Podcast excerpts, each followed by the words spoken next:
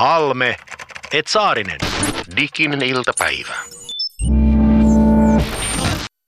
Meillä on, Jani, yksi yhteinen kiinnostuksen kohde, ainakin yksi, ja se on journalismi. Tämä pitää kutinsa. Toinen meistä on voittanut jopa palkinnon tältä saralta. Ensimmäistä palkinnosta pakko rehvastella, että minähän sain sitten journalistipalkinnon jälkeen niin paikallislehtien Antti Pystin. Se on yleensä vähän niin kuin palkintoja saa, niin se on tämmöinen kierre, että ensin tulee yksi ja sitten tulee kauhea kasa muita perässä, koska kaikki haluaa sitten sen jälkeen antaa sille palkinnon, joka jo sai palkinnon, koska tämmöinen yhteiskunta on. Hiljaisuuden spiraali, nouset ylöspäin ja yhtäkkiä kaikki tietää sut. Joo, kun journalismi on meidän rakas aihe, niin meillä molemmille on tietenkin tärkeää, että kun vaikka tekee jonkun jutun tai kirjoittaa tai minne tahansa tuottaa tämmöistä vakavaa journalismia, niin siellä on tietyt journalistiset säännöt, joita pitää noudattaa. Ja mun on pakko kysyä sulta, kun sä edelleen kirjoittelet juttuja ja teet journalismia toisin kuin mä vaan höpöttelen tässä sunkaan radiossa, niin kerro mulle, että miten sä taklaat semmoisen tilanteen, että sä oot kirjoittamassa jotain juttua. Siinä saattaa olla kriittinen näkökulma. Tai jos se on kolumni, niin vähän tämmöinen puolihumoristinen näkökulma, mutta sä tiedät, että se tölväsee jotain sun lähipiirissä, jotain ihmistä, jonka kanssa vaikka sä asut samassa taloudessa tai johon törmäät, kun me lähdet viettämään joulua ja tiedät, että se tulee joulupöydässä esiin, että nyt annoit ymmärtää, että minä olen huono ihminen. Niin annatko tämän vaikuttaa journalismiisi? Onneksi tämä televisio, niin ihmiset ei näe, mitä mä kiemurtelen täällä penkissä, niin tämä on äärimmäisen kiusallinen aihe. Tässähän Helsingin Sanomien entinen päätoimittaja Keijo Kylävaarahan totesi, että parasta toimittaja-aineesta ovat sopeutumiskyvyttömät riidahaluiset ihmiset. Ja hän ehkä viittasi juuri tuohon. Muistan, olin aikoinaan Savonlinnassa, erinomaisessa sanomalehti Itä-Savossa toimittajana, erehdyin kerran käyttämään tekstissäni sanaa mummo. Ja ai että tuli varoituksia ja tuli huutoa ja tuli mekastusta. Älä nyt herra mun vereni, hullu nuori mies, käytä sanaa mummo. Et täällä tulee linjat täyteen, että tämä on halventava termi. Mutta tervaskanto-sanaa vastaavasti sai käyttää.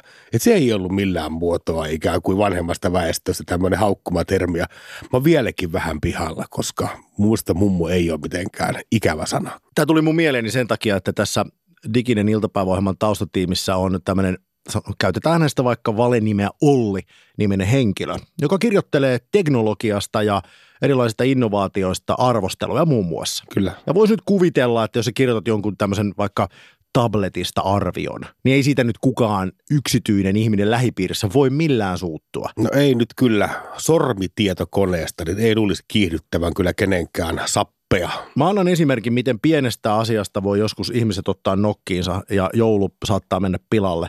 Tämä työnimi Olli oli kirjoittanut Vekotin arvion nimenomaan tabletista lehteen ja se tiivistelmä suunnilleen päättyi näin, että tämä tabletti ei kelpaa täysiveriseksi tietokoneeksi, mutta se voisi olla hyvä opiskelijalle tai eläkeläiselle. Joo, käy järkeä. No mitä tapahtui? No. Anoppi soitti, haukku pataluhaksi. Että totta kai semmoinen laite, joka on ihan tietokone, totta kai se on hyvä just eläkeläiselle. Kiitos paljon, työnimi Olli.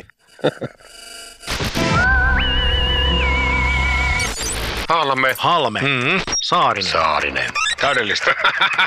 Joku trolli on meidän kanavalla. Diginen iltapäivä. Yritetään tänään olla edes vähän viisaampia. Yle Puheessa Diginen iltapäivä. Tomi Saarinen ja Jani Halme kanssasi jälleen tänään tiistai-iltapäivänä. Ja tässä ohjelmassa Diginen iltapäivä me puhumme digitaalisuudesta ja tänä keväänä puhumme digitaalisuudesta semmoisella kulmalla, että ajattelemana ihmistä, joka on tietyn 7 vuoden aikajanan sisällä ja pohdimme sitä, että miten digitaalisuus tänä päivänä tämän ikäisen ihmisen elämään vaikuttaa. Ja tietysti niin kuin tiedämme, niin siellä on paljon päällekkäisyyksiä ja siellä on miljoona asiaa, jotka vaikuttaa meihin kaikkiin jatkuvasti, mutta ollaan yritetty löytää sitten jokaiseen jaksoon tällainen yksi tai ainakin ehkä yhden käden sormilla laskettava määrä tämmöisiä kantavia teemoja, jotka tässä ikäryhmässä korostuu. Ja me ollaan, Jani, päästy niin pitkälle, että tänään puhutaan henkilöistä, jotka ovat joko jo eläkkeellä tai pikkuhiljaa siirtymässä eläkkeelle, eli elävät niitä työelämänsä viimeisiä vuosia. Eli tänään puhutaan henkilöistä, jotka ovat noin 63-70-vuotiaita. Jos tätä Rudolf Steinerinkin esittämää 7 vuoden mallia, jossa jokainen vaihe päättyi jonkinnäköiseen kriisiin tai siirtymäriittiin, niin tässä on varmaan yksi ihmiselämän, ainakin meillä Suomessa, niin yksi kovimpia kriisejä ja riittejä on nyt sitten tämä, että kun se työ loppuu ja pitää siirtyä eläkkeelle. Ja oletko miettinyt, mikä ylipäätään on eläke? Onko se ikään kuin säästettyä rahaa, mitä tuhlataan myöhemmin? Onko se sairaus, jonka vuoksi et voi olla enää töissä, vaan mikä ylipäätään, onko se palkinto, mikä sulle annetaan sitten yhteiskunnassa sen jälkeen, kun sä oot tavallaan kunnon kansalaisena suorittanut velvollisuutessa? Mä ajattelin kanssa just noin, että se on synninpäästö. Et nyt pikkuhiljaa sut vapautetaan kahleista ja saat tehdä ihan mitä haluat. Mutta tämä on ehkä kaunis ajatus. Me tullaan varmaan tänään vähän puhumaan siitä, että tämän ikäiset henkilöt, jotka siirtyy pois työelämästä, niin sen sijaan, että se olisi auvoista kukkakedolla pomppimista ja aurinko paistaa kaikki päivät ja vihdoin olen vapaa kuin lehmä kevätlaitumella, niin sehän ei välttämättä aina mene näin, koska itse asiassa, niin kuin tiedämme, niin työteon yksi ehkä tämmöisiä symbolisia asioita meille kaikille on se, että me koemme sitä kautta olevamme tärkeitä, kun meillä on joku tehtävä, jota me teemme, ja se antaa meille arvoa. Mitä sitten, kun se häviää? Tämmöisiä aika karuja, kun tässä nyt saa olla, niin tavallaan tietty yhteiskunnan, vaikka eläkelaskenta, niin mehän ollaan siinä mielessä vähän ns. Pulassa, tosi myönteisessä pulassa, että porukka ei kuolekaan, kun ne lähtee eläkkeelle, vaan siitä alkaa tämmöinen suorastaan niin kuin elämän kolmas näytös. Että vaikka suomalaisella naisella, niin 64-vuotiaana, niin siellä on vielä laskennallisestikin niin reippaasti yli 30 vuotta elinaikaa jäljellä. Ja sehän on ihmiselämän mittainen vaihe, mikä siellä elettävänä vielä. Ja on terveyttä ja rahaa ja kyvykkyyksiä, että tullaan näkemään aika huimia juttuja. Tämä ikäryhmä, mistä me tänään puhutaan, eli siis nämä vajaa 70-vuotiaat, jotka on nyt niitä, jotka tässä joko ovat siirtyneet tai ovat siirtymässä eläkkeelle, niin nämähän on niitä suuria ikäluokkia. Ja eikö tämä nyt, kun puhuit sitä kassasta, jota se eläke toki myös on, se on meiltä kaikilta kerättyä rahaa yhteen pottiin, jota sitten jaetaan niille, jotka työelämänsä lopettavat, niin eikö nämä ole just niitä ihmisiä, jotka nyt sitten rasittavat sitä huoltosuhteen keinumaa toista päätä, eli siirtyvät pois tuottavasta työstä ja mehän sitten omista rahoista maksamme nyt tässä heille, mutta emme tiedä, että tulemmeko itse pääsemään koskaan eläkkeelle. Oletko laskenut sen varaan kuinka paljon? Keskustelin tästä vakuutusanalyytikkoystäväni kanssa ja hän kovasti vakuutti vielä 4 vuotta sitten, että ei mitään hätää Halme, että 40-sillä tulee olemaan kyllä eläkekassa kunnossa ja kun se oli vuosi sitten, niin hän ei ole enää lainkaan niin varma. Ja syytähän on tästä etsitään lääketieteestä, eli me nyt vaan kerta kaikkiaan eletään huomattavasti pidempään kuin vielä vaikka 5 vuotta sitten arvioitiin, mutta mä oon tämmöinen vahvan yhteiskunnan kasvatti ja uskovainen, että minä luotan siihen, että Ilmarinen ja Varma ja valtiovarainministeriö, he huolehtii siitä, että minulla on sitten Parikkalassa, kun niillä kukkakedoilla pompin, niin on kuukausittainen eläkekertymä sieltä tulossa. Jos nyt ihan mietitään puhtaasti sitä, että minkälaisia nämä on nämä henkilöt, joista tänä päivänä puhutaan, niin Jani, toi, minkä mainitsit, on aika iso juttu. Siis se, että nämä ihmiset eläköityy, mutta itse asiassa sen sijaan, että he olisivat tällaisia mummoja tai vaareja, jotka sitten pikkuhiljaa jäävät kiikkustuoliin ja katselevat sieltä, kun lastenlapset leikkii ja hymyilevät ja miettivät, että olipa kiva elämä. Niin itse asiassa se ei ole ollenkaan totta. Nämä ihmiset saapuvat aikaa, jolloin heillä on 3/3 elämästään jäljellä ja tästä johtuu se, että siellä oikeastaan tapahtuu muun muassa semmoinen asia, että tämän ikäiset ihmiset ovat Suomen aktiivisimpia ihmisiä tekee vapaaehtoistyötä. 40% 65-79-vuotiaista tekee vapaaehtoistyötä ja tämä ehkä kertoo just siitä, että kuntoa on, halua on, kyvykkyyttä on ja se, että jos jää sinne kotiin pelkästään istuskelemaan, niin se ehkä jollain tavalla jopa laskee ihmisarvoa tai sitä kokemusta, että minulle on tarvetta ja sitten sitä täytetään näin, mutta on semmoisiakin esimerkkejä maailmalta, jossa nämä tämän-ikäiset ihmiset, kun he ovat jääneet eläkkeelle, niin aika pian ovat huomanneetkin, että hetkinen, enhän mä olekaan vanha ja raihnainen, ja ovat palanneet työelämään, koska ovat huomanneet, että mitä mä nyt sieltä töistä pois jään, kun mä oon ikään kuin mies tai nainen parhaassa iässä. Iso-Britanniassa ainakin jonkinnäköinen trendistäkin puhuvat, että nimenomaan 65-vuotiaana palataan työelämään ja Saksassahan iso autovalmistaja BMW, Bayerin ylpeys, niin he alkoi palkkaa takaisin autorakentajia, jotka ovat olleet heillä töissä eläköityneet ja Financial Timesin mukaan 7% kasvoi tämän yhden autolinnan tuottavuus, kun ne tyypit, ketkä ovat koko elämänsä rakentaneet pemareita, niin palasivat linjalle ja tiesivät sitten nopeammin, miten tiettyyn vaikka huolto-ongelmaan, niin miten siihen pitää vastata ja hyviä, innoittavia esimerkkejä. Jos nyt sitten mietitään digitaalisuutta ja tämän ikäisiä ihmisiä, niin mitä luulet, että löytyykö digitaaliselta puolelta sellaisia tekemisen tapoja tai välineitä tai ikään kuin siltoja, joilla nämä tämän ikäiset ihmiset jatkossa pysyvät mukana tämmöisessä sosiaalisessa viitekehyksessä myös ikään kuin se digitaalisuuden kautta?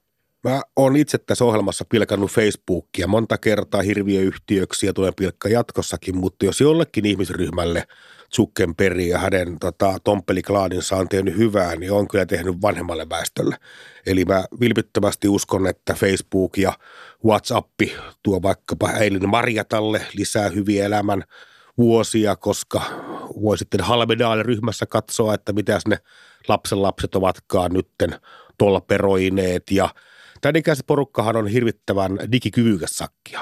Eli me, aika paljon mikrotukea vaaditaan kännykkäasetuksiin ja välinen salasanojenkin hakemiseen, mutta onhan tämä hyvin kyvykäs ihmisryhmä käyttämään kaikkia digitaalista välineistöä. E-sports on kovasti nouseva urheiluala ja Suomessakin on yksi erittäin menestynyt maailmalla arvostettu joukkue, joka kilpailee isoista rahoista.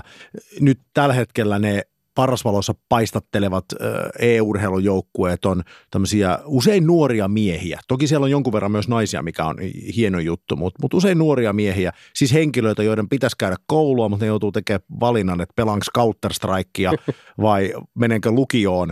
Jos nyt ihan tälleen puhtaasti katsoo vaan tämmöisellä niin kuin Blue Ocean strategialla, että missä sitä aikaa olisi tosi paljon reenata tämmöistä vaikka Counter-Strikeissa toisten ampumista, niin sehän on just näissä ihmisissä, jotka eläköityy. Pitäisikö meidän alkaa pikkuhiljaa kokoaan tällaisia niin kuin vanhusten Counter-Strike-joukkueita e-sporttiin ja ottaa siinä mielessä niin kuin isoa kaistaa näistä isoista palkintarahoista ja sitä kautta verorahoja Suomeen ja meidänkin eläkekassa ja varmuudella kuntoon, Jani? Kuules Kuomaseni, tämmöinen joukkue on jo, eli tässäkin asiassa noi kehveli ruotsalaiset ehtivät ennen meitä, eli Jönköpingissä Ruotsissa on kerätty tämmöinen eläkeläistä koottu nimenomaan Counter-Strike-joukkue nimeltään Silver Snipers. Eli onko sitten niin kuin hopeatarkka-ampujat vai miten tämä ehkä kömpelösti kääntyy. Varmaan tämmöinen niin kuin hopeakettu, harmaa pantteri, ehkä nimi on siellä takana. Niin siinä varmaan on sekä Silver Bullet ja sitten on tämä silveriksi menevä, eli hopeavärisiksi menevä tukka, niin tässä oli vähän tämmöinen ehkä sanaleikki-tyyppinen juttu, musta tuntuu. Kyllä, niin tämä kiertää tällä hetkellä maailman kiertueella on tämä Silver Snipers, ja siinä muun muassa pelaa Bertil Bang Bang Eklund 81, ja oma suosikkini on Monika Steen, Teen Slayer Eagle Force, eli 62-vuotias e-sports-pelaaja, ja tämä nuorten miesten verkkoyhteisö numero 1, eli Reddit, joka on tämmöinen keskustelupalstatyyppinen paikka, niin siellä annetaan upvotea ja downvotea, eli peukku ylös, peukku alas. Ja mitä enemmän sulla on upvotea Redditissä, niin sen kovempi on niin maailman ykköskadulla. Ja tämä Silver Snipers, eli Jönköpingiläinen e-sports-joukkue, 150 000 upvotea Redditissä, joka on käsittämättömän kova lukema, eli kyllä, eläkeläistä koottu e-sports-joukkue nousi yhden maailman kuuluisimmaksi e-urheilujoukkueeksi. Hämmentävää. Niin se voi olla, Jani, että ruotsalaiset ovat olleet ensin, mutta ei suomalaiset tule kauhean kaukana perässä, koska juuri sain korvanappiini tiedon. Oletko kuullut tällaisesta? Suomessa on myös tällainen joukko kuin Grey Gunners. Grey Gunners, niin kuin harmaat pyssyt. Ja siis tämä on nimenomaan eläkeläisistä koottu Counter-Strikea pelaava ammattilaisjoukkue. Ammattilaisjoukkue. Erinomaista, kun Silver Snipers oli kuitenkin vaikutti vähän tämmöistä kuin promootiojoukkueelta ja tehtiin vaan sen takia piti tehdä. Hienoa. Näin he itse sanovat, että he pelaa niin kuin ammatikseen peliä ja Grey Gunners on joukkue, kannattaa mennä tsekkaamaan, heiltä löytyy omat nettisivutkin ja tämä siis näyttää nyt toteen sen, että saattaa olla, että juuri täältä löytyykin sen eläkekassan paikkaus. Mä olen nyt erittäin fiiliksissä, että tämä tuli puheeksi, koska mulle tuli jotenkin tulevaisuuteen paljon luottavampi olo. Diginen iltapäivä. Miten meille taviksille käy tässä kaikessa? Yle Puheessa diginen iltapäivä, Tomi Saarinen ja Jani Halme. Tänään puhumme ihmisistä, jotka ovat jo eläkkeellä tai pikkuhiljaa eläköitymässä, ainakin jos noudattavat sitä aikahaitaria, joka nyt tämmöiselle eläköitymiselle tänä päivänä suomalaisille annetaan. Eli puhutaan vähän tällaisista alle 70-kymppisistä henkilöistä ja tässä jo käytiin vähän läpi, että miltä sellaisen ihmisen elämä nyt noin niin kuin suurin piirtein näyttää, mutta meillä, Jani, on jonkun verran siihen vielä aikaa. Emme voi väittää, että empiirisesti tietäisimme tästä kovinkaan paljon, varsinkin kun näidenkin henkilöiden käytös nimenomaan digikanavissa on voimakkaassa muutoksessa ja he ovat melkein yhtä liukkaita liikkumaan kuin nuoret välillä tuntuu siltä. Kyllähän tämä termi, joka on meillä tullut muutaman kerran esiin, tämä flat age, eli ajatus siitä, että ihmisen elämää ei voi piirtää kaareksi, joka ikään kuin lähtee alhaalta ja sitten jossakin 30-vuotiaana huippukohteen loppua vaan laskettelua kohti matojen maisemaa, vaan se, että ihminen täyttää 30 vuotta, niin sen jälkeen hän suurin piirtein näyttää samalta ja harrastaa samoja asioita. Ja että Jenkeissähän tätä on jo tehty bisnekseksi asti, että muun muassa tämmöinen Desert Trip musiikkifestivaali. Siellä oli muun muassa artisteina Rolling Stones ja Paul McCartney ja Neil Young ja Roger Waters, The Who, vaan niin kuin Flow, mutta yli 60-vuotiaille. Ja se on mahtavia tämmöisiä niin kuin IG-videoita ja kaikkea muuta materiaalia, joissa porukka on hyvännäköisesti pukeutuneita, ne bailaa siellä, ne on aivan siis niin kuin muotivaatteissa ja muissa. Ainoa ero on vaan se, että ne on 60-vuotiaita. Jälleen kerran meillä on onnellinen tilanne. Olemme saaneet studioon henkilön, joka tietää tästä ikäryhmästä huomattavan paljon enemmän kuin me monestakin syystä johtuen. Irmeli Pietilä, sä oot Haakahelian ammattikorkeakoulussa ammatillinen opettajan kouluttaja. Tervetuloa. Kiitos. Me puhuttiin tuossa pelaamisesta ja e-sportsista ja siitä, että miten nyt näköjään Suomessakin meillä on jo henkilöitä, jotka ovat eläkeiällään päättäneet alkaa pelaa Counter-Strikea ja iästä yleensä ei saisi puhua, mutta sä oot antanut luvan, ja kun tässä nyt iästä puhutaan joka tapauksessa, niin sähän oot ihan kohta jäämässä eläkkeelle. Pitääkö paikkaansa? Puolen vuoden päästä. Meinaatko ruveta pelaa Counter-Strikea ammatiksi? En meinaa. Liian hitaat refleksit. Mä oon Counter-Strikeen törmännyt sillä tavalla, että mun yksi opettajan koulutettava on tuolla Arkkaadassa opettamassa videotuotantoa. Ja mä olin opetusharjoitteluna seuraamassa, kun hänen opiskelijat monikanava-ajona teki nettiin lähetyksen Counter-Striken SM-kilpailuista. Eli sulla on kokemusta, sä tiedät, mistä siinä on kysymys. Ja nyt niille kuuntelijoille, jotka eivät tiedä, kuka on Irmeli Pietilä, niin paitsi, että sulla on tämmöinen pitkä titteli, joka kertoo siitä, mitä sä teet työksessä, sä oot myös tohtori. Joo, mä oon harrastajatohtori. Eli mä tein väitöskirjan harrastajapelin kehittäjien yrittäjyyspolusta Applen Appstoressa. Miten se menee englanniksi? Se meni niin, että se oli The Game of Developing a Game. Siinä oli muuten semmoinen juttu, että mulla ei ollut tutkimussuunnitelmaa ja mulla ei ollut tutkimusongelmaa. Mun piti tehdä yhdessä kirjoittamisjutussa sellainen leikki cover letter johonkin journaaliin, mihin mä tarjoan mun artikkelia, jota ei ollut olemassa, ei mitään ollut olemassa.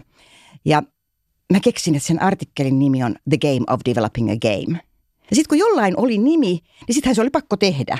Siihen meni aika pitkään, koska se oli ihan niin kuin oman työn ohessa eikä liittynyt mitenkään mun oikeaan työhöni. Sulla on siis myös blogi. Sen nimi on Sun äitis. Mulla oli blogi. Tai oli blogi.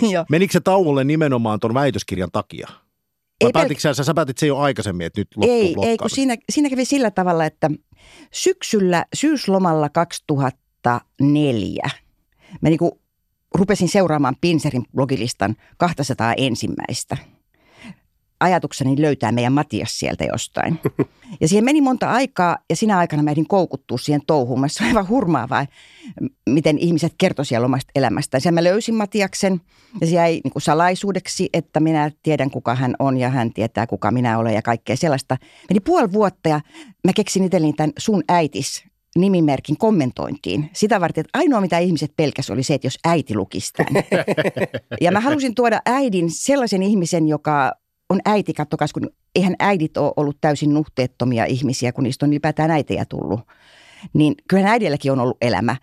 Ja mä rupesin sitten niinku seuraamaan ja kommentoimaan kauheasti. Ja sitten mä seuraavana kesänä sain Gmail-tilin sun äitisät gmail.com ja sitten semmoisen Valion liikemerkistä modatun sun äitis suosittelee merkin.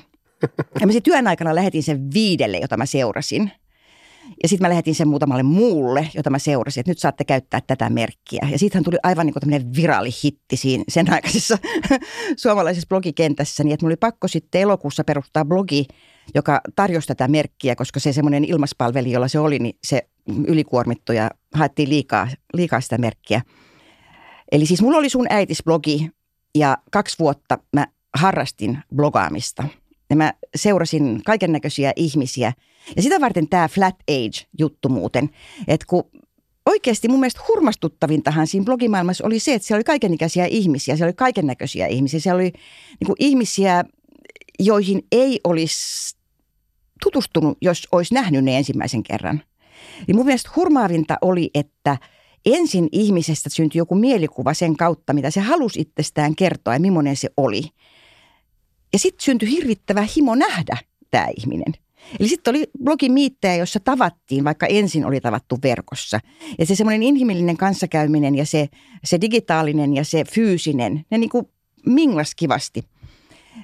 Eli sillä tavalla mä olin siellä blogiskenessä, mutta mihin se loppui sitten? Se loppui siihen, että mä rupesin käyttämään sitä opetuksessa. Mä olin ihan hurmaantunut, että tämä on hyvä juttu. Mutta siinä vaiheessa, kun rupeaa työkseen lukemaan ja työkseen kommentoimaan ja kaiket yöt olemaan niin kuin työkseen jonkun kanssa tekemisissä, niin ei jää enää aikaa sille hauskalle ja humputtelevalle blogaamiselle. Toinen juttu oli se, että mä vaihdoin työpaikkaa. Mä olin siinä vaiheessa ammatillisena erityisopettajana ja opetin matematiikkaa ja tietoja, mitä nämä on, Wordia ja Exceleitä. Tietojen käsittelyä sen tietysti. Joo, ei, se oli liian hieno sana. No ATK:ta. Se oli muuten joo ATK:ta, se oli varmaan silloin. Niin siellä oli niin kuin helppo. Mä laskin kertaalleen läpi koko matematiikan kirja ja tein siitä malliratkaisut ja selitin, miten se tapahtuu ja järjestin, miten se toteutetaan. Ei mulla mennyt siellä niin kuin siihen työn valmistelemiseen ja se työ ei tullut niin kuin arkeeni, niin mä saatoin humpsutella. Mutta sitten kun mä rupesin opettajan kouluttajaksi ja sitten mulle tuli vastuulleni ikään kuin kymmenien ihmisten omien opettajana kehittymisen prosessien eteenpäin vieminen ja ohjaaminen ja kuuleminen ja seuraaminen, niin ei mulla ollut enää aikaa. Et se mun digiaikani meni työhön. Mä itse koen samoin sitä kautta, että valtaosa hauskoista verkkohankkeista perustuu siihen, että ne tehdään vapaa-aikana. Ja kaikki tubettajathan ovat aloittaneet nimenomaan siinä vaiheessa, kun lapsuus on loppuun, mutta aikuisuuden vaatteet eivät ole alkaneet. Ja mä itse seuraan muun muassa tämmöistä Instagram-tiliä kuin Katsekirjaan, joka on sen anoppini ylläpitämä, josta tuli sitten eläköitymisen hetkellä influencer. Eli hän arvostelee siellä lukemiaan kirjoja, ottaa niistä tosi näyttäviä valokuvia, on saanut huomattavaa seuraajamäärän. Ja sittenhän muun muassa Koreassa on tämmöinen kuuluisa tubettaja kuin Park Mak-ryö, joka on hän 70-vuotias meikkivinkkejä YouTubessa antava tubettaja. Niin miten me saataisiin nyt sitten tämmöinen eläköityä väestö, niin heidän tämä kaikki luovuus ja aika ja osaaminen valjastettua täällä digitaalisella tiedonvaltatiellä ilahduttamaan meitä muitakin ihmisiä? Mä olin pudota digitaalisuuden kelkasta, kun mä olin 40. Mä onnistuin pistämään ihan pahasti lukkoon meidän 286 tietokoneen ja sitten mä ostin itselleni Mäkin, koska mulla oli sanottu, että se on niin syvälle kätketty kaikki vaarallinen, että sitä voi käyttää äidit ja tyttäret. Ja mä olin vuoden ajan meidän perheen paras mäkisti. Mulla on 4 poikaa ja mies ja kukaan ei osannut käyttää mäkkiä. Niin mä olin paras ja mulle tuli hirveän suuri itsetunto, että mähän on tosi hyvä tässä näin.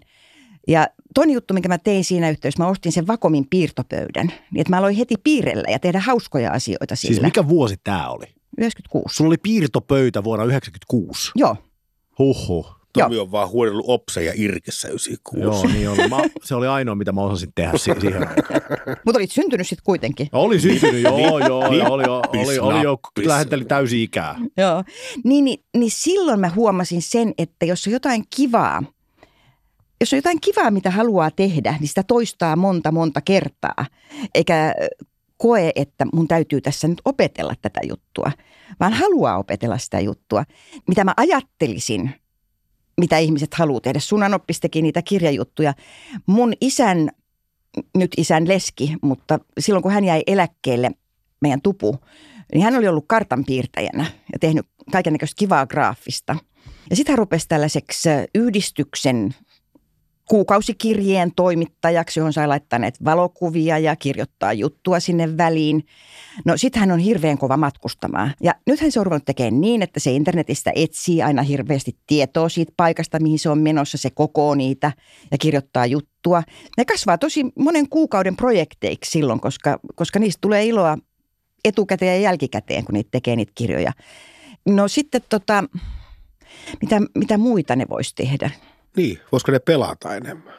No siis pelata, mähän pelaan. Mä en pelaa Counter-Strikea, kun se on liian... Niin, sun tunnetaan siis, kun mä tuossa lueteltiin kaikkea, mitä sä teet, niin se lista on niin pitkä, niin mä tiedän, mihin sä oot menossa, koska se yksi tietenkin tärkein, hienoin ja hämmentävin juttu on se, että sä oot siis korkeimmalla tasolla Pokemon Go'ssa. Mä oon 2 tilillä kohta korkeimmalla tasolla. Mä pääsin viime viikolla 39 mun miehen tilillä.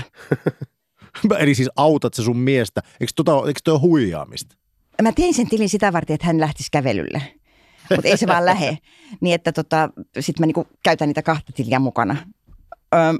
Oikeasti mä halusin kokeilla, että kauan menee nyt, kun siellä on niin hirveästi kaikkia mahdollisuuksia, että pääsee samaan, mitä siinä toisen kanssa. Kesti 2 vuotta, ennen kuin pääsin sinne 40-tasolle. Mutta sehän on myös tällainen ihana ikäluokkia sekoittava. Aivan hirveästi ikäluokkia sekoittava. Meillä tuolla Olarissa valtaa semmoinen lössi ihmisiä, jossa suurin osa on ehkä semmoisia 40-vuotiaita. Mä sanoisin, että 40-vuotiaat on siinä lössissä kaikista yleisin. Mutta sitten siellä on sellaisia pikkupoikia. Sitten siellä on meitä vanhoja ihmisiä. Ainoa ikä, mitä sieltä puuttuu, on varmaan se teidän, mikä se oli se 14-21 vai mikä se oli. Niin kuin sen ikäisiä ei ole kyllä. Mutta sitten siitä eteenpäin ja sen alle. Ne pelaa kaikki Fortnitea vissiin. Näin just, joo. Niin se on myös hirveän hauska. Eli siinä tulee joka päivä tavattua ihmisiä, juteltua jotain. Jopa sillä tavalla, kun mä näin yhden täti-ihmisen, joka kysyi, että mitä tässä oikein tapahtuu, kun teitä on niin hirveitä määriä ihmisiä pysähtelemässä jonnekin välillä. Sitten mä kerroin, että me pelataan tällaista peliä. Ja sitten silleen niin naama nousi auringoksi, että no nyt mä ymmärrän, että mä oon asunut tämän yhden miehen kanssa samassa talossa 12 vuotta. Ja se on aina vaan mennyt myrtsin näköisenä ohi, eikä se ole koskaan, hän ei ikinä nähnyt se hymyilevän. Ja nyt hän on katsonut, että tämä sama ihminen, joka ei kenellekään puhuu, niin tuolla se on ja hymyilee ja nauraa ja puhuu. Ei, niin kuin, vähän samalla tavalla kuin siinä blogiskenessä oli mahdollista niin kuin jättää se, mitä oli ollut tai on. Ja olla sitten vaan... ihan mitä halus, niin tänne kanssa tulee näitä ihmisiä erilaisilla taustoilla olemaan sen hetken yhdessä. Ikinen iltapäivä. Sanoisin Irmeli nyt, kun sä olet kuitenkin siinä iässä, että sä oot jäämässä eläkkeelle ja nyt kun sua kuuntelee tässä, niin mä en pidä sua kuitenkaan kovin hyvänä esimerkkinä sun ikäisestä ihmisestä, koska sulla on ollut piirtopöytä joskus 20 vuotta, paljon siitä aikaa sitten, ja sä oot Pokemon Go'ssa ylimmällä tasolla, ja olet siis Suomessa blogannut ennen kuin mä oon varmaan edes kuullut, mikä on blogi. Mä myös kuulen, hei, kuka se oli, joka sanoi, että ei tubettajat, vanhat ihmiset ei tubetta? Minä, siis se istuu vieressä. Kilti ja siis se on niinku yksi juttu, mä oon niinku miettinyt, että mitä mä teen sitten, kun mä jään eläkkeelle, koska sittenhän mulla ei ole enää tätä painolastia, tätä hirveätä määrää vastuuta kaikkien ihmisten prosessien eteenpäin viemisestä. Nyt kun se jää, niin että sitä on vaan sen verran, kuin itse haluaa. Mä oon ajatellut, että mä ehkä rupean semmoiksi hole in the wall -tyypiksi. Tiedättekö se hole in the wall? Kerro. No kato siis, oli tämä tyyppi, joka oli sitä mieltä, että pistetäänpäs noita tietokoneita seinään Intiassa. Sukatamitra, joo. Ja ne lapset ei osannut englantia, eikä ne osannut käyttää tietokoneita. Mutta kun se mahdollisuus oli siinä, niin sitten ne oppi kaiken näköistä sen kautta. Ja siellä oli niitä englantilaisia isoäitejä, jotka puhuu niiden slummilaisten kanssa niiden seinäreikien kautta. Ja sitten tuli semmoinen, että se julkaisi siitä paperin ja nämä yhteisö sanoi, että siitä on varmaan kulkenut noita IT-puolen opiskelijoita ohi. Ja ne on varmaan neuvonut näille, että mitä kuuluu tehdä. Niin se vei semmoinen kaukaiseen kylään, missä ei ollut todellakaan yhtään IT-puolen tyyppiä. Ja sitten se antoi vielä niille tehtäväksi niille lapsille, että piti joku tällainen DNA-muuntumissystementti joku selvittää. Ne ei tiennyt DNA-muuntumisesta, ne ei tiennyt mitään. Englannin kieltä ne ei osannut ja IT:tä ne ei osannut käyttää. Niin sitten niille puolen vuoden päästä tultiin takaisin ja katsottiin, että mitä ne oli oppinut. Ja sitten sanoi, että no ei me ole paljon vielä opittu, kun mä oon nyt kyllä niin kuin tämän verran. Ja sitten se kertoi jonkun, mitä oli opittu. Ja se oli enemmän kuin se 50% taso, millä pääsisi läpi jostain tentistä. Sitten se teki siihen ylimääräisen. Se otti kylän fiksuimman ja koulutetuimman ihmisen. Ja tämä fiksu ja koulutetuin ihminen oli sellainen, että se olisi jo lukemaankin oppinut ja muuta. Ja se sanoi, että en mä ymmärrä tästä yhtään mitään. Sanoit, että ei, kun sä oot mummo nyt. Sä tuut tänne taakse ja sun tärkein tehtävä on nyökytellä hyväksyvästi takana. Ja sanoi, että voi kun sä oot hyvä. Että mä en kyllä sun ikäisenä vielä osannut. Ja kylläpä se on. Kerros mulle, mitä tässä tapahtuu. Ja tämä on niin kuin opettamisen tärkein asia. Että niin kuin nyökyttelee ihmiselle hyväksyvästi. Ja sitä voi tehdä digitaalisesti sen jälkeen, kun on jäänyt eläkkeelle. Hieno story, mutta palataan takaisin siihen, mihin mä olin tulossa. Anteeksi, mä aina lähden kauhean moneen suuntaan. Koska siis kaikki nämä tarinat todistavat sitä, että vaikka siis Suomessa esimerkiksi 65-74-vuotiaista 44% käyttää Facebookia ja samanikäisistä 71% omistaa älypuhelimen. Eli siis meillä on todella semmoinen tilanne, että Suomessa ihmiset, jotka ovat eläköitymästä eläkkeellä, niin heillä on välineet, he käyttävät digipalveluita, niin sä oot silti, Irmeli, huomattavan etukenossa ollut aina. Ja kun sulla on kuitenkin varmasti oman ikäisiäkin ystäviä, mä voisin näin kuvitella, niin kun sä heidän kanssa oot tekemisissä, niin käykö sulle niin kuin mullakaan mun äidin kanssa, jota mä rakastan tietenkin maailmassa eniten. Hän on 70-vuotias. Ja äitini on siis myös todella hyvä, jos mä olen objektiivinen, niin hän on todella hyvä käyttämään siis kaikenlaisia digitaalisia välineitä. Silti mulla palaa käämit, kun mä joudun välillä siihen tilanteeseen, että mä joudun taas opettamaan tämän saman jutun, joka on opetettu. Ja mä huomaan, että kun se logiikka siellä taustalla ja aukeaa, niin mä huomaan, että mun pitää mennä 90-luvulle ja alkaa selittää sieltä asti, että miten nämä laitteet on ja softat on kehitetty, että tämän takia sun pitää tehdä koska joku insinööri jossain joskus päättänyt näin, niin turhauduksa vai mitä sä arvioisit niitä sun ikätovereita, millä tasolla ne on digitaalisuudessa? Siis kun eihän tarvitse tietää, mitä 90-luvulla on tapahtunut. Siis tarvii tietää, että mitä nyt voi tehdä. Mutta tämä onkin mun henkilökohtainen helvetti, kun mä tiedän. Mä en pysty katkaisemaan sitä ajattelua. Joo, kato. Esimerkiksi mun mies aikoinaan, mä raivostuin. Se kirjoitti, kato, tuohon urlikenttään, se kirjoitti esimerkiksi niinku Finnair ja lentomatka. Mä sanoin, eikö sun kuuluu kirjoittaa se tuohon Googlen hakukenttään, että tämä on osoitekenttä. Eli ihan oikeasti mun mies teki sellaisen tempun, minkä siis niin kuin, nyt se on itsestään selvä, totta kai siihen kirjoitetaan kaikki. Niin eikö se ollut alkuun ihan täysin järjetöntä, että piti osata kirjoittaa joku melkein puoli koodirivi, että pääsi jollekin sivuille. Tämähän on paljon fiksumpaa noin. Mutta tätä myös tarkoitin, että ne on välillä niin kuin tämmöisen peruslogiikan vastaisia, ne miten pitää käyttää, vaan sellainen ihminen, joka on joskus ymmärtänyt sitä insinööriä, niin voi ymmärtää, miten niitä käytetään ja ne aallot tulee edelleen rantaan. Kun mun mielestä insinöörit on kehittynyt niin hirveästi, että ne on niin kuin ottanut huomioon sen, millä tavalla ihminen elää. Esimerkiksi mun isän leski, mä kerroin siis siitä, että se teki niitä uutiskirjeitä. Ensiksi se teki niitä Wordilla, kun se oli Wordia osannut käyttää aikaisemminkin. Mutta sitten kaiken näköiset tommoset niin kuin Adobe Sparkki, missä saa tehtyä niin, että sinne pistää, tulee kaunis taitto, saa hyvän näköistä helposti, on valmiita templatteja, mihin voi vaan niin kuin laittaa ja palasia ottaa. Ei tarvitse jättää yhtikäs mitään, mikä on HTML-koodi. Niin kun lähtee leikin kautta, siis kyllähän aikuinen ihminen siinä vaiheessa, kun se on tämän ikäinen, että sen ei tarvitse enää hirveästi kantaa huolta asioista ja pitää sitä valtavaa möykkyä. Niin kuin kunnollisuutta, että se saa uudestaan taas leikkiä, niin sen kautta, että tämä on hauska juttu, mitä mä haluan tehdä. Ja nyt me katsotaan vaan, miten tämä tehdään, eikä kerrota muuta. Mun isälle silloin aikoinaan, hän ei kuulu tähän ikäryhmään, mutta kun hän sai ensimmäisen tietokoneensa, mä niin kuin lähdin ajatuksesta, että mä laitan tänne sulle nyt sit jotain valmiiksi, että mitä sä haluat tänne. Ja mä luulin, että se haluaa sinne Iltalehden ja Iltasanomat ja jotain näitä. Ja kun se halusi vaan YouTubeen. Ja se halusi vaan mennä katsomaan YouTubesta. Mitä ihmeen musiikkia se oli, mitä se kuunteli? Siis jotain tämmöisiä jousikvartettoja suurin piirtein. Kirkon poltto heviä Norjasta. Tämä on mua vaivannut tässä.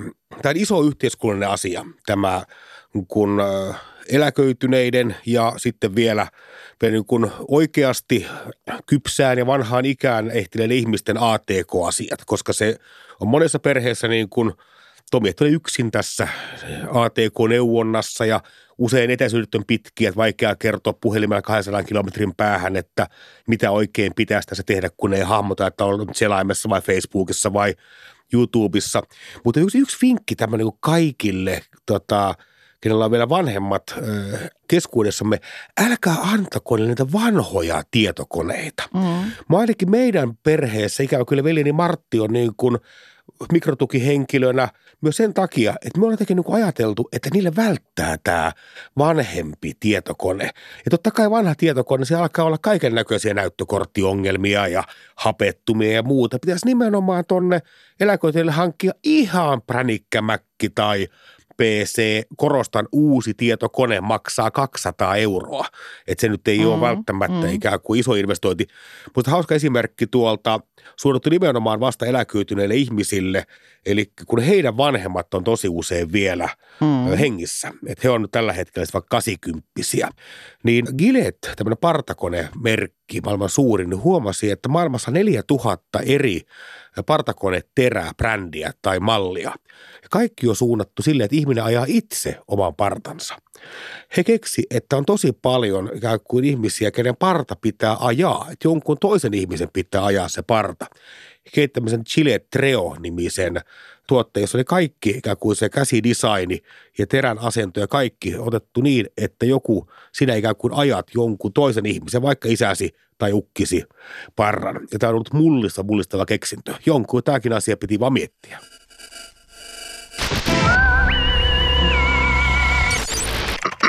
Diginen iltapäivä. On tää Amerikka. Yle Puheessa Diginen iltapäivä. Tässä ohjelmassa tänä keväänä ihmisen elämä jaetaan 7 vuoden osiin ja olemme päässeet niin pitkälle, että puhumme henkilöistä, jotka ovat siinä vähän alle 70-vuotiaita ja ovat siis siinä tilanteessa, että aikaa on, jos ei vielä niin kohta, koska eläkeikä koittaa ja sitten sen jälkeen on vielä 10 vuosia elämää jäljellä, jos nyt tilastoja katsellaan, eli 3/3 elämää elettävänä ja kun ei tarvitse töissä käydä, niin voi tehdä oikeastaan ihan mitä haluaa. Ja meillä on vieraana henkilö, joka on tehnyt ihan mitä haluaa. Irmeli Pietilä, sä oot siis tosiaan Haagahelian ammattikorkeakoulussa päivätöissä ja sieltä olet kohta jättäytymässä pois ja sen jälkeen palailet aktiivisemmin vielä takaisin digielämään arvaan kuin mitä olet pystynyt työelämäsi aikana ja väitöskirjaa kirjoitellessa, koska tosiaan niin kuin tänään jo kuultu, niin sulla on pitkä tausta blogaajana ja sä oot Pokemon Go'ssa Suomen kärkiryhmää, eli maailman kärkiryhmää ja katsotaan vielä mitä tulevaisuus tuo sun digitaalisessa maailmassa, mutta sulla on joku pömpeli mukana.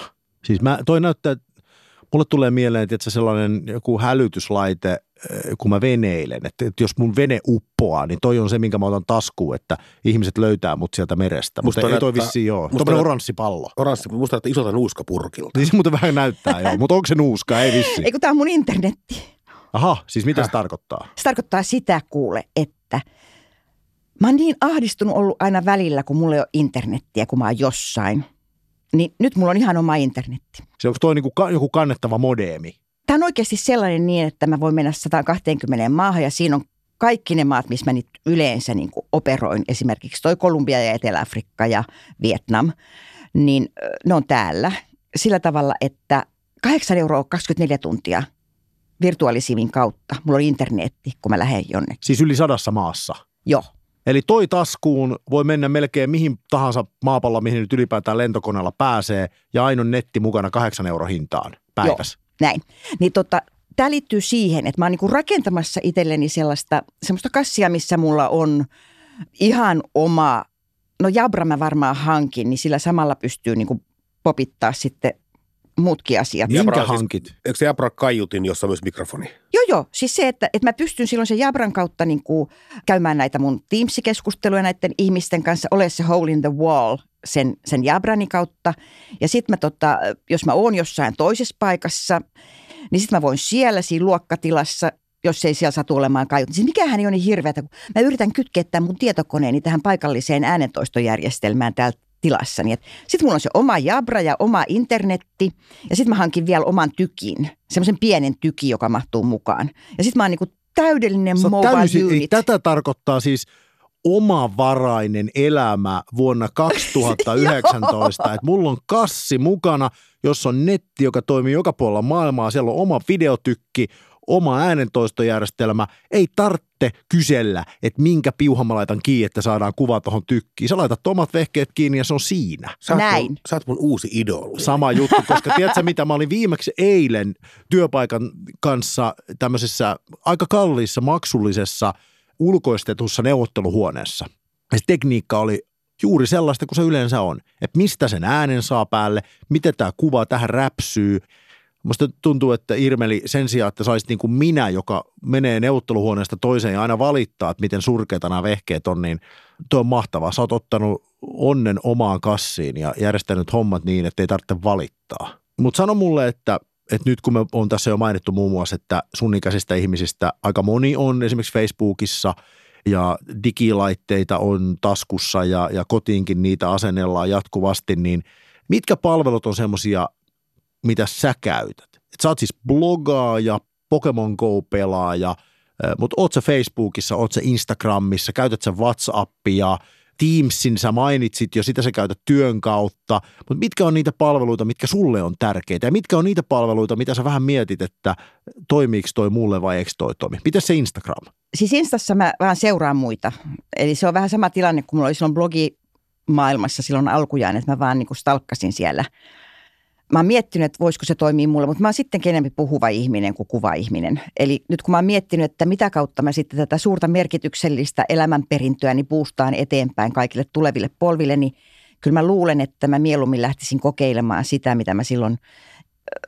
Siis niin kuin muutamia jaksojahan mä oon tehnyt aikoinaan näitä podcasteja. Aika kipeästäkin aiheesta tein 10 setin ja onneksi siihen ei tarvinnut sillä kertaa tehdä kuin sen 10.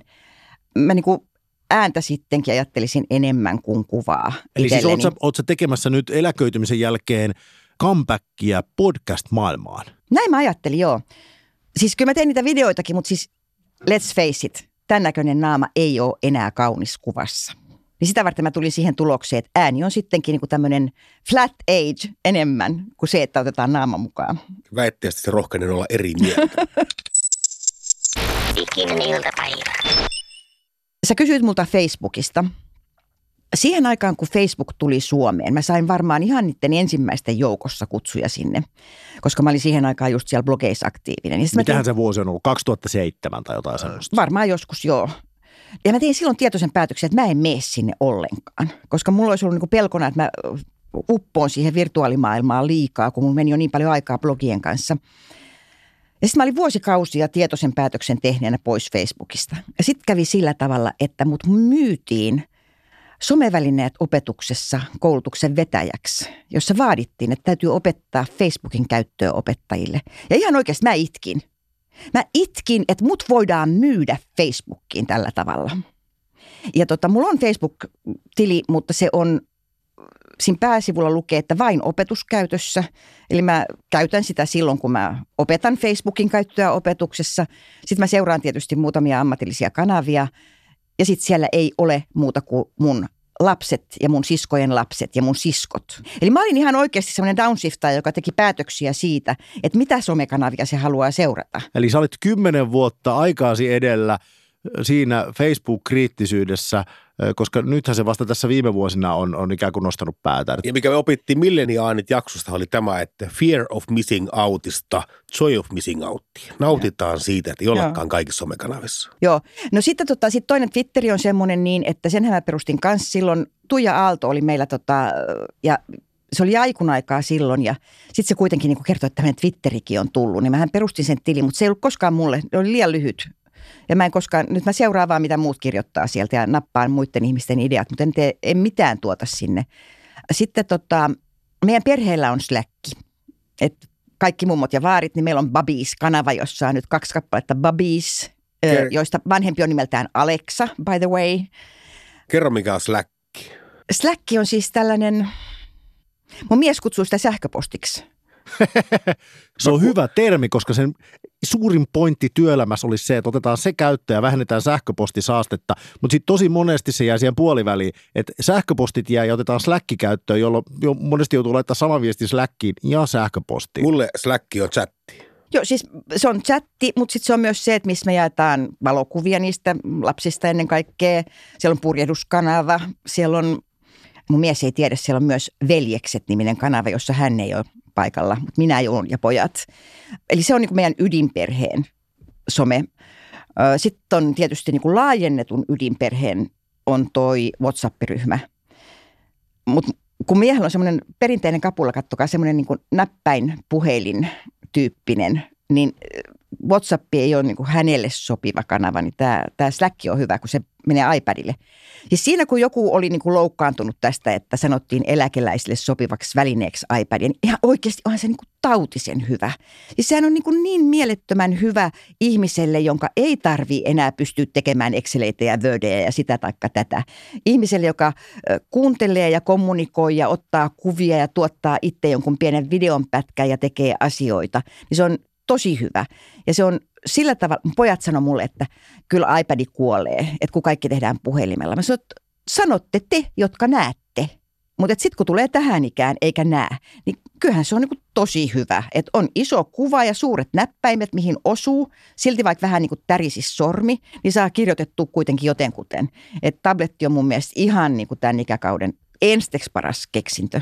Meillä on Parikkalassa vanhemmillani jo kolmas iPad-kierros menossa ja kaksi ensimmäistä on käytännössä peittynyt jauhoon, koska niitä käytetään leivonnassa ja ruoanlaiton reseptiikan välineenä. Ja nimenomaan katsellaan vaikka sitten Hesarista haetaan niitä tai YouTubesta katsellaan, niin se tuodaan sinne keittiöön ja saattaa tippua sinne keitto välillä, mutta aina se ylös sieltä saa. Diginen iltapäivä. Irmeli Pietilä, kiitos paljon, kun olet ollut vieraana. Ja nyt tietenkin kiinnostaa se, että kun sä oot jäämässä sinne eläkkeelle tuossa puolen vuoden päästä ja sulla on tietenkin valtavasti tarmoa, energiaa ja suunnitelmia sen sun kassis kanssa, joka on sun itsevara, internet, sut voi tiputtaa mihin tahansa aavikolle, niin aina saa yhteyden, kun sulla on välineet mukana. Niin kysymys on kaksiosainen, mikä on huono kysymys, koska pitäisi aina kysyä yhtä asiaa kerrallaan. Mä kysyn silti kaksi asiaa kerrallaan. A, mitä meinaat tehdä, kun jäät eläkkeelle? Mikä on se sun suuri fantasia? Minkä aloitat ensin? Onko se blogi uudelleen, podcastit vai meet Instagramiin? Ja sitten toisaalta kun lähdet tästä, niin mikä on ensimmäinen digiväline tai kanava, johon törmäät? Mitä välinettä tarvitset, kun poistut studiosta? Mä luulen, että mä rupean semmoiseksi reiäksi seinässä ensinnäkin, kun mä jään eläkkeelle. Eli kun mulla on nyt näitä entisiä opiskelijoita, opettajaopiskelijoita eri puolilla maailmaa, niin kyllä mä jatkan sitä yhteydenpitoa. Koska mulla on varaa. Siis tämähän on se hauska juttu, että niin kuin affordable loss tällaisella vanhalla ihmisellä, joka kuitenkin saa perustoimeentulonsa Suomen valtiolta, tai siis eläkevakuutuksista, niin sitähän voi tehdä vaikka mitä. Eli susta tulee yksi niistä 40%, joka tekee vapaaehtoistyötä. Siis vapaaehtoistyötä, joo, tällaista vapaaehtoistyötä. No sitten kun se kirjoittaminen tälle ikänäköiselle ihmiselle ei ole enää niin hauska juttu, niin saattaa olla, että tai jos mä kirjoitan, niin mä varmaan otan sen mikä tämä on tämä teksty, speech text, tämä näin, että puhuu ensiksi niinku raakajutun ja sitten vaan niinku editoi sen loppupätkän siitä. Että jotain kautta se ääni on ehkä kaikkein voimakkaimmin sit läsnä siinä mun tulevassa elämässä. Ja sitten kun sä lähdet tästä pois, niin sä otat kännykän käteen, niin mitä sä teet sillä? Oliko sulla korvanapit korvissa, kun sä tulit tänne? Kuuntelit sä jotain vai? Joo, siis sitä vartenhan mä tykkään podcasteista ja mä tykkään äänikirjoista. Että kun mä kävelen, niin mä aina kuuntelen samalla jotain. Ja kun mä en ole musiikki-ihminen, niin mä en kuuntele musiikkia. Että mä oon niin kuin Elisa Kirjan varmaan ensimmäinen asiakas ollut silloin joskus aikoinaan. Mä en pysty siivoamaan, jos ei mulla ole äänikirja menossa. Niin mä pistän niin kuin jonkun tarinan tulemaan ja käynnistän sitten ton Pokemonin siihen vierelle. Ja sitten mä kävelen tästä näin tuonne asemalle ja mä saan monta stoppia. Ja nythän on menossa tämä challenge tällä hetkellä. Että mun pitäisi löytää välttämättä jostain semmoisia isoja muhkeita, näitä flareoneja, että mä saan mun challengeit tehtyä. Saarinen. Halme. Saarinen. Halme. Saarinen. Halme. Thank you. Tiedätkö, Tomi, mitä ovat seuraavat asiat? Pegasus, Effika, Mediatria, Finstar, Kanta, Miranda, Uranus, Oberon, Pakris. Kuulostaa joltain kaukaiselta tähtijärjestelmältä, toiselta galaksilta, jostain, joka on kaukana tuolla, ei kosketa minua, ei saavuttamaton. Se on aika jäljillä. Kysymyksessä on nimittäin suomalaisen perusterveydenhuollon tietoja potilasjärjestelmiä pelkästään Tampereen kaupungin alueelta. Eli jos miettii tämänkin jakson ikäisiä ihmisiä, jotka sitten eläköidyttyään, niin ikävä kyllä, niin solut vaan käyttäytyy, että yhä enemmän käymme sairaaloissa kuin ehkä ihan terveimpinä, nuorimpina vuosinamme, niin tuolla mun mielestä on semmoinen niin suomalaisen yhteiskunnan koko digitalisaation ja digitaatikeskustelun suurin paistamaton pihvi on nimenomaan tuolla terveydenhuollon potilastietojärjestelmissä, joissa on kyllä mokailtu mun mielestä oikein huolella ja kunnolla. Ne on käytettävyydeltään aivan hirvittäviä järjestelmiä. Jokainen minuutti, minkä hoitsu viettää noiden järjestelmien parissa, on pois oikeasta hoitotyöstä. Ja nyt tarvitsisi joku, miten me ratkaistaan tämä ongelma? Miten me saadaan tämä terveydenhuollon digit kuntoon?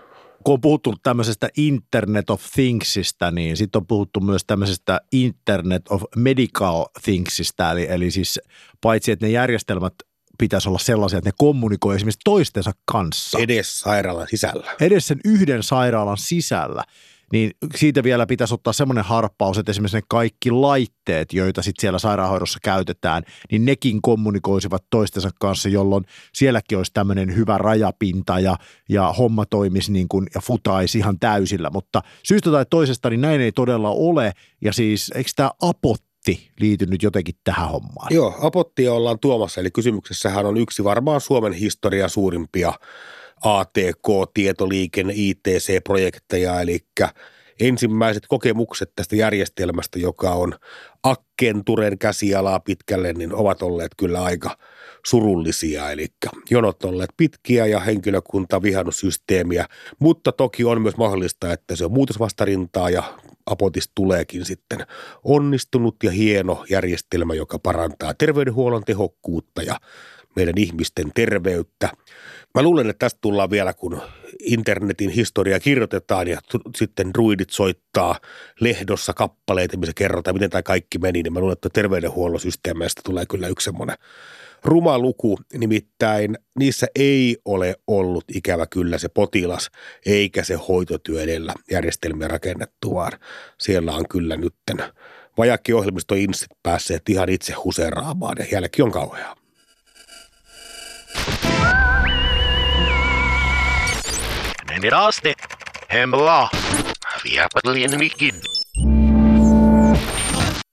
Digisessä iltapäivässä itse asiassa, Jani, ensi viikolla voitaisiin vähän jatkaa tästä teemasta, koska siirrymme jälleen 7 vuotta ikäryhmässä eteenpäin ja ensi viikolla puhutaan henkilöistä, jotka on 70-vuotiaita ja siitä tosiaan 7 vuotta jo ikääntyneempiä ja tässä ikäryhmässä todella on niin, että siellä tietenkin väistämättä terveydenhuoltoon ja nimenomaan ehkä sairauksien hoitoon liittyvät asiat alkavat korostua ja ensi viikolla puhutaan, ei nyt ehkä näistä erittäin vaikeista potilastietojärjestelmistä, josta mekin tiedämme vain pintaraapasun ja välillä tuntuu, että ei kukaan muukaan tiedä kuin pintaraapasun, koska se on niin haastava kenttä, mutta puhutaan siitä, että millä tavalla teknologia ihan niin kuin tämmöistä ihan yksilöä voi vaikka kotona helpottaa ja puhutaan muun muassa semmoisesta asiasta, kuin miten vanhuksista tuleekin tämän ajan ikään kuin sarjakuvallisia supersankareita, kun he voivat pukea päällensä eksoskeletonin.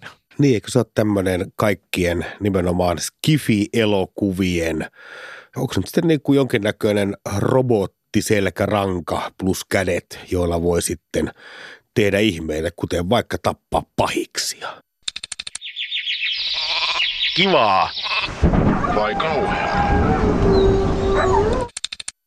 Ohjelmassa diginen iltapäivä on jäljellä enää 1 osuus, kun minä Jani Halme kyselen kollegaltani Tomi Saariselta, ovatko nämä internetin, ATK-tiedonvaltatien, kaikkein kuohkeimmista kulmista kaivetut keksinnöt kivoja vai kauheita? Tomi, sun autossa on varmastikin airbag, eli tämmöinen ilmatyyny, joka poksahtaa sitten ruorista naamalle, jos törttöilet liikenteessä.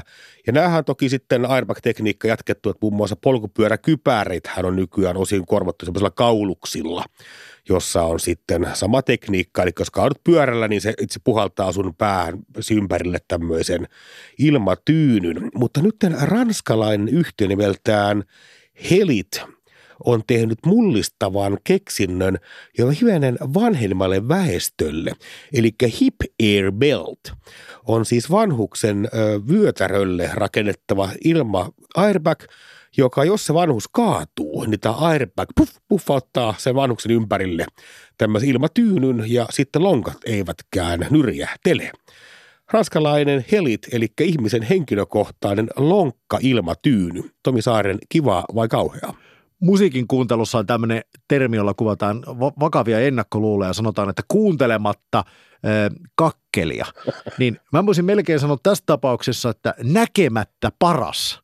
Koska siis tämä on ihan loistava, fiksu, rahaa säästävä keksintö. Mä en edes tiedä sitä määrää, että kuinka paljon Suomessa terveydenhuolto kuolmittuu aina talvisin niillä liukkailla kelillä, kun ihmiset, siis muutkin kuin vanhukset, kaatuvat menemään. Ja mäkin olen muuten itse asiassa joskus 2 kylkiluuta saanut tuommoisessa tilanteessa poikki, niin olisin toivonut silloin, että joku airbag olisi mut pelastanut, koska se 3 kuukautta poikkilaisilla kylkiluilla ei ollut mitään maailman hauskinta hommaa. Saatika sitten se, että joutuisi lonkkaleikkaukseen. Niin sitä en osaa sanoa, miltä toi vehje näyttää, mutta jos se nyt oikeasti olisi semmoinen suht säädyllisen näköinen, eikä pilaa mun ihmisarvoa, niin kyllä mä tolle peukut nostan ihan ilman muuta. Päivän toinen kiva ja kauheaa. Tämäkin tulee sieltä Kickstarterista, eli useampaan kertaan tässä ohjelmassa on viitattu näihin joukkorahoituspalveluihin, missä yksittäiset keksijät hakee keksinnöilleen rahaa. Ja tämä suht tuore keksintö, se nimi on Formaggio. Ja kysymyksessä on juustontekokone kotiin, eli on leipäkone ja on vissykone ja nyt tulee formaatio, eli sinne laitetaan juoksutetta tai maitoa tai hapatetta ja painetaan nappia ja sitten se tekee sulle herkullista cheddaria tai luolajuustoa tai emmentaalia tai muuta. Kodin oma juustokone, Formaggio, Kickstarterista. Tomi Saarinen, kivaa vai kauheaa? No jos toi äskeinen oli näkemättä timanttia, niin kyllä mä melkein sanoisin, että tää on kyllä maistamatta hirveätä jöötiä. Että siis lähtökohtaisesti, no tuo sun alustuskin, että leipäkoneen viereen juustokone, niin eiköhän siinä jo olla niin kuin menty ojasta allikkoon monta kertaa. Että sanotaan näin, että jätän hankkimatta. Halme. Mm-hmm. Saarinen. Täydellistä. Niin onko tässä niinku mitään järkeä? Diginen iltapäivä. Yritetään tänään olla edes vähän viisaampia.